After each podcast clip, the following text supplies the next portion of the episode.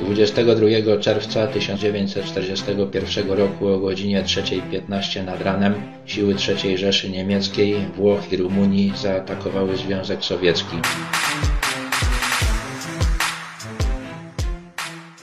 Wkrótce miały do nich dołączyć wojska Finlandii, Węgier i Słowacji.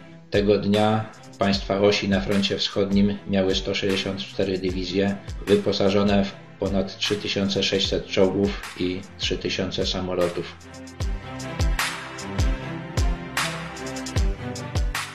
Po przekroczeniu granicy sowieckiej natrafiły na koncentrujące się do ataku na Niemcy siły Stalina. Pierwszy rzut liczył przynajmniej 171 dywizji piechoty i pancernych. Za nimi koncentrował się drugi rzut liczący ponad 70 dywizji, a za nim trzeci. Siły sowieckie miały do dyspozycji prawie 14 tysięcy czołgów i 18 tysięcy samolotów.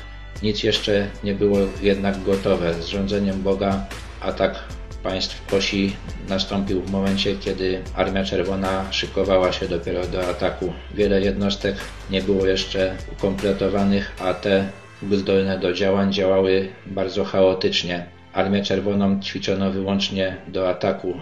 Żołnierze i dowódcy nie wiedzieli co robić, gdy ktoś zaatakuje pierwszy.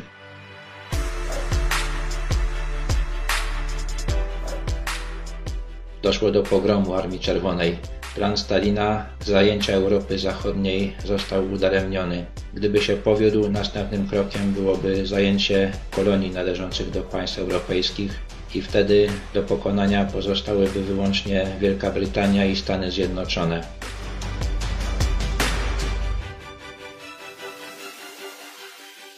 Wolny świat podczas II wojny światowej ocalał głównie dlatego, że narodowi socjaliści pobili się z komunistami. Wolny świat do dzisiaj nie chce tego zauważyć.